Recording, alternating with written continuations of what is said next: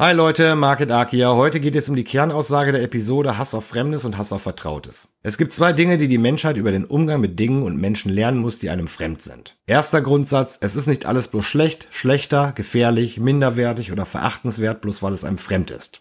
Zweiter Grundsatz, es ist nicht alles bloß deshalb gut, besser, ungefährlich, höherwertig, lobenswert und schützenswert, bloß weil es einem fremd ist. In der heutigen Welt scheint das Gros der Menschen bloß noch eine einzige dieser Regeln mit sich selbst vereinbaren zu können. Die einen halten es so, die anderen halten es gegensätzlich dazu. Fakt ist, dass beides schwachsinnig ist und entweder Unmenschlichkeit oder Dummheit in sich führt. Alles Fremde muss für sich selbst und allein und objektiv bewertet werden. Hier prinzipiell so oder so zu agieren, ist boshaft und oder dumm.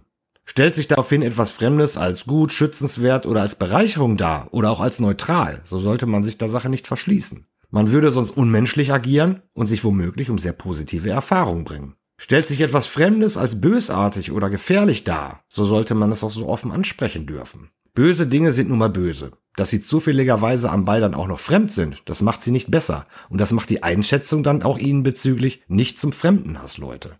Bei vertrauten Dingen und Menschen gilt übrigens die gleiche Regel, nämlich die, dass man sich beiden Regeln gleichzeitig zu verschreiben hat, wenn man gleichermaßen menschlich, vernünftig und intelligent handeln möchte.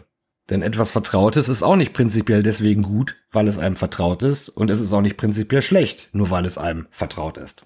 In diesen Fällen gilt das Einhalten von einem von beiden Grundsätzen nicht als halbe Miete, sondern als Nullpunkt. Völlig gleich, welchen dieser beiden Grundsätze man nun achtet und welche man missachtet. Denn jeder dieser beiden Grundsätze hat seine Schwächen, die jeweils vom anderen dieser beiden Grundsätze ausgeglichen werden können.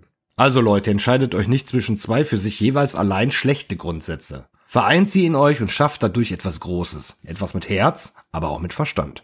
Noch ein Tipp anbei. Wer erstens seinen ideologischen Wahn, zweitens den eigenen prinzipiellen, auch wenn berechtigten, teilweise berechtigten Trotz der Gegenseite gegenüber, drittens seinen eigenen Geltungsdrang, den alle von uns in sich führen, auch wenn es keiner zugibt, und viertens das Auffassen, dass es demütigend ist, seine Einstellung zu modifizieren, von manchen Grundsätzen ein Stück weit abzuweichen und jene zu ergänzen. Ja, wer von all diesen Dingen abweicht und sie über Bord wirft, der wird am Ende es einfacher haben, beide Grundsätze gleichermaßen für sich umzusetzen, wenn er denn möchte. Ja, liebe Grüße, danke